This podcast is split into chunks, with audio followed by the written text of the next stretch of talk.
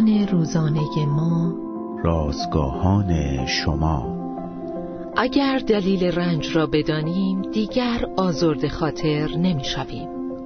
روز دوازدهم از شماره اول نان روزانه ما. بادهای محبت عنوان و اول یوحنا باب چهار آیات یک تا هشت متن امروز ما از کلام خداست. کشاورزی بر روی انبارش باد نمایی نصب کرده بود که روی آن نوشته شده بود خدا محبت است. وقتی دوستانش دلیل این کار را پرسیدند پاسخ داد تا به یاد من بیاورد باد از هر جهتی که بوزد مهم این است که خدا محبت است. وقتی بادهای جنوبی با نسیم آرام و خوشایند خود باران رحمت را به همراه دارند نشان می‌دهند که خدا محبت است.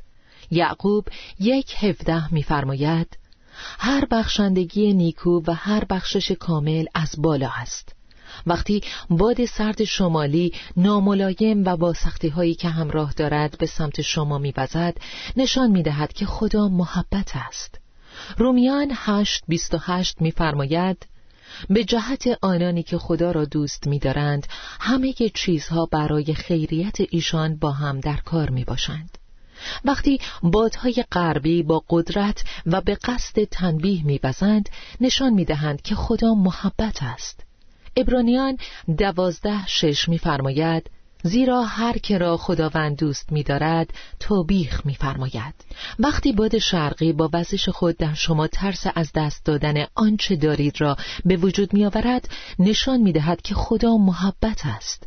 فیلیپیان چهار نوزده می‌فرماید خدای من همه احتیاجات شما را بر حسب دولت خود در جلال در مسیح عیسی رفع خواهد نمود.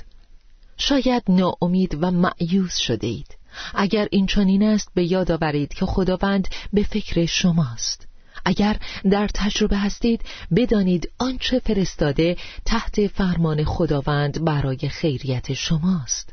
بله باد از هر جهتی که بوزد اهمیتی ندارد مهم این است که خدا محبت است